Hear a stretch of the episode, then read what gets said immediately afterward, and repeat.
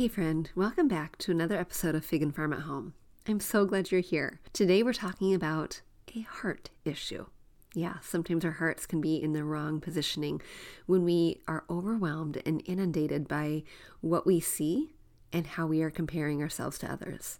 So, if this is one of the things that you struggle with when you're decorating your home, I want you to stick around and be inspired because you, my dear, are doing just fine. Enjoy today's show. We grew up with the phrase, home is where the heart is, but our culture has shifted and now the message is, home should be Pinterest perfect. I'm calling BS on that message. Home, it's not about the stuff, it's about the story. And whether you know it or not, your home is a reflection of you and is already saying something. So, what is it that you want it to say? Hey, I'm Dani, a former first grade teacher turned home decorator. Going from a dual income to a single income so I could stay home with my babies meant budget, like ramen eating, Goodwill shopping budget, and I learned a few things along the way, like how to bring big style to your home without breaking the bank. And I'm sharing it all with you. Tips, tricks, decor, and design advice so you can learn to tell your story with your style. Where you can start living free from the Pinterest perfect trap and start living a life of intention. Welcome to Fig and Farm at Home where we design happy living and where it doesn't have to be perfect to be beautiful. Friend, today is a little bit more of a sensitive issue.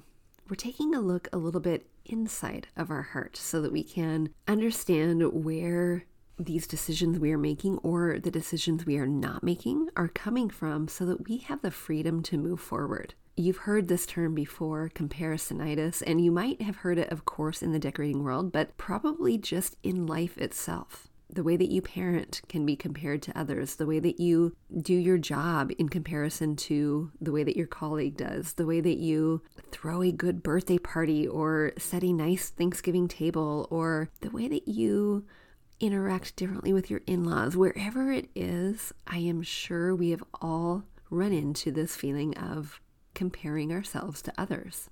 And it's a nasty little thing, isn't it? But when it comes to our homes, there's something I want to share with you today that hopefully will be an encourage an encouragement and inspiration for you to keep moving forward, to keep your head down, and to stay in your lane. So we're going to land there today. But we're going to talk a little bit about the things that could be causing comparisonitis, the things that are making you stuck, and ways that you can move forward even when you're a little inundated.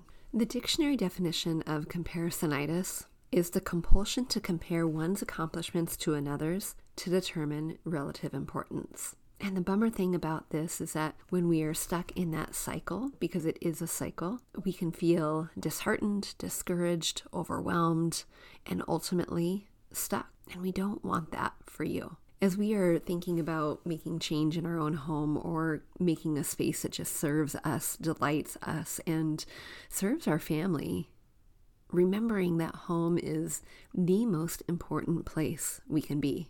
And it should be a respite, it should be a place that you love retreating to. It should be a place that welcomes you home after a long day, kind of like being welcomed with a hug. That's what home should feel like. And as we move forward into creating that space for us, sometimes images we see, time we spend consuming all of the stuff that is kind of get getting a little disheartening, that gets in the way of the intention we have surrounding our home space.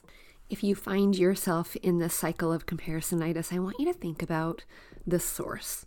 Where is it coming from? We can identify a few that are a little bit more global than, say, going over to your best friend's home who seems to have everything and the golden spoon and all of the things. But if we stop and just address the most common, the things that we are consuming in our spare time, we can think about TV shows we watch, magazines we read, blogs we read, the way that we are consuming information, even, yes, in podcasts, and of course, our most basic source of information and inspiration Pinterest and Instagram. I love them and I hate them all in the same breath because they can be a source that is so deeply rooted in inspiration as well as the opposite, and in this case, comparisonitis. When we acknowledge where the source of the comparison is coming from, we can make change and make steps to reverse that, even if you find yourself comparing your home to your best friend's. Here's what I want you to think about I want you to think about how much time a day, how much time a week, how much time a month you are spending consuming information or inspiration in these public, more generalized areas.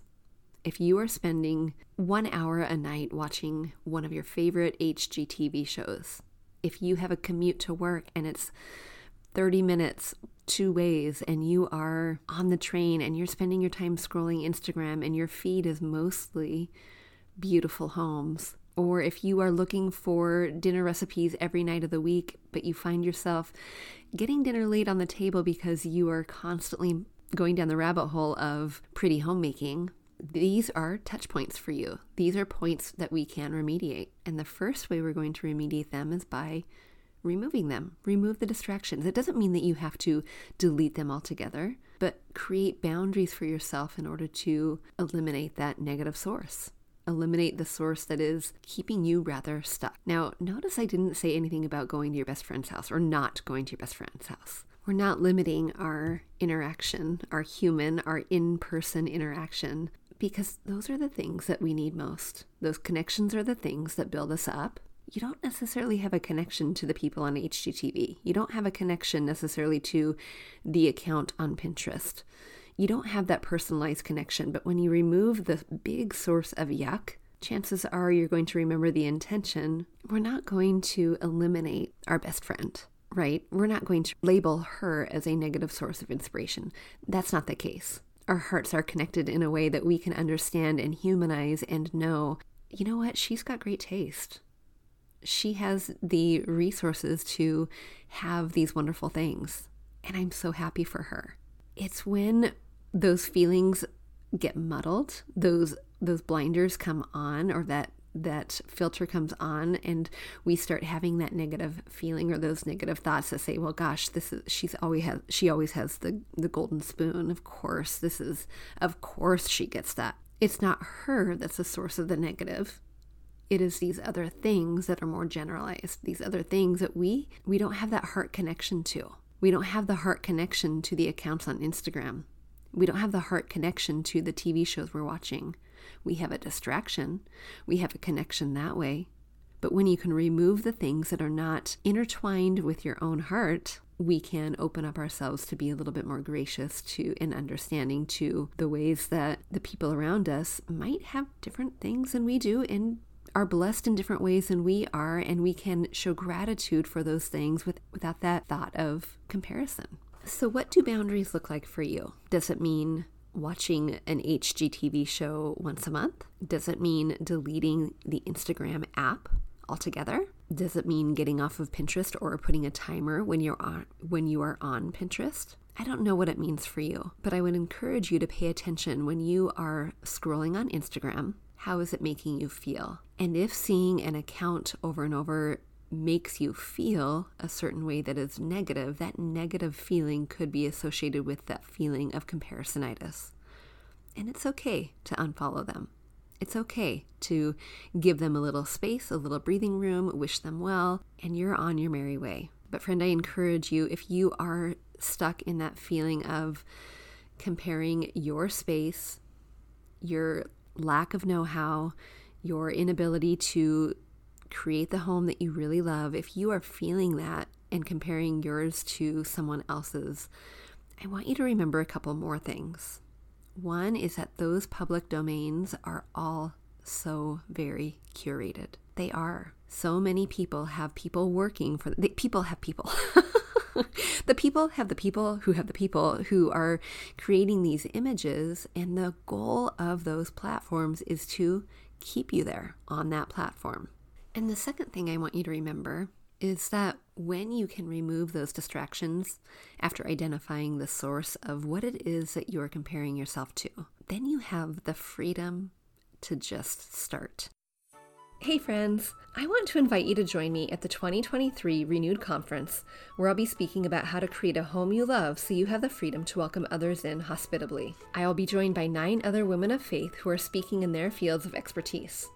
This free week long conference is happening November 6th to 11th and is designed to empower and equip Christian women to know God more and have boldness in their faith. Registration is free, and you can find the link to register in my show notes. I can't wait to see you there. A few years ago, I had the privilege of going to up to Vancouver, Canada, to listen to a speaker. And that speaker is well known in the design world. You might know her name, you might not. I'm not sure. Her name is Emily Henderson. And she kind of got her got noticed in the design world on a show, a reality show. Gosh, I don't even know how many years ago. It's been it's been a while, but she's in magazines, she has a book, she has pretty things on Instagram, she has she has people. and I got to go and listen. And at this point, I had not started my business. At this point, I had not um, taken the brave step into following this passion, this this dream of mine, and trying to inspire those of you who were just like me. And the thing that had been keeping me stuck, you guessed it, was comparisonitis. How on earth could I possibly compete with someone like Emily Henderson, we'll say, or someone like whoever it is you follow on Instagram or whoever it is you watch on your shows. How could I possibly compete with that? But here's the thing it isn't a competition. I don't need to compare myself to her or to those other people or the influencers that we all are influenced by or inspired by.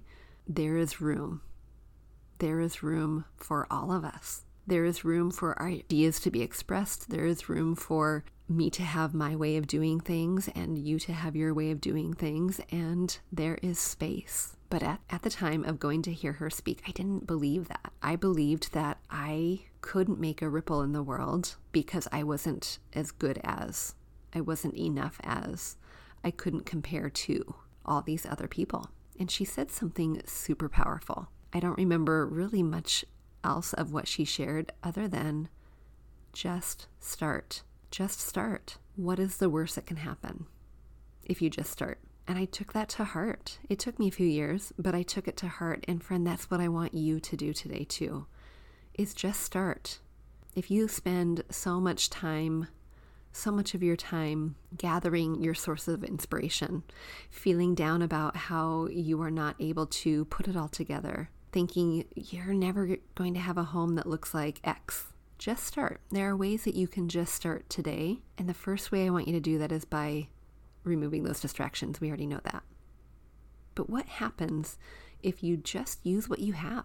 What happens if you just rearrange your furniture? What happens if you just go into one room and you make a few changes with the things you have, in the time that you have, with the resources you have, what happens? Let me tell you what happens. You start noticing that little changes can make a big difference. You start exercising the power of decision making. You start exercising the power and the muscle of design choice. And you start realizing that, gosh, that looks good, or maybe it doesn't. And realizing that you can always put it back. You start opening up the possibility that small change can make a big difference. And when you do, when you start seeing those things, you are empowered to make bigger choices. You're empowered to make bigger change. You're empowered empowered to move a little bit more, experiment a little bit more, have fun a little bit more in your home. Ultimately, you put the power in your hands. And when you do that, you negate the feeling of comparisonitis. It's not often I give you homework. But today, I am. You have a couple points of homework today. Are you ready? All right, I want you to start noticing those distractions, noticing those places that bring negativity and comparisonitis and keep you stuck and in inaction. Notice those and make a plan for remediation. And then, friend, what is that one thing that you've been wanting to do that's been in the back of your head that maybe you have gathered ins- inspiration for a while ago that you've just been putting off because you're afraid? I want you to just start. And you can just start by telling me about it. Come on over to our Facebook community and let me know how you're starting today. You can do that at bit.ly forward slash design 101 group. All right, friends, until next time, I'll see you soon.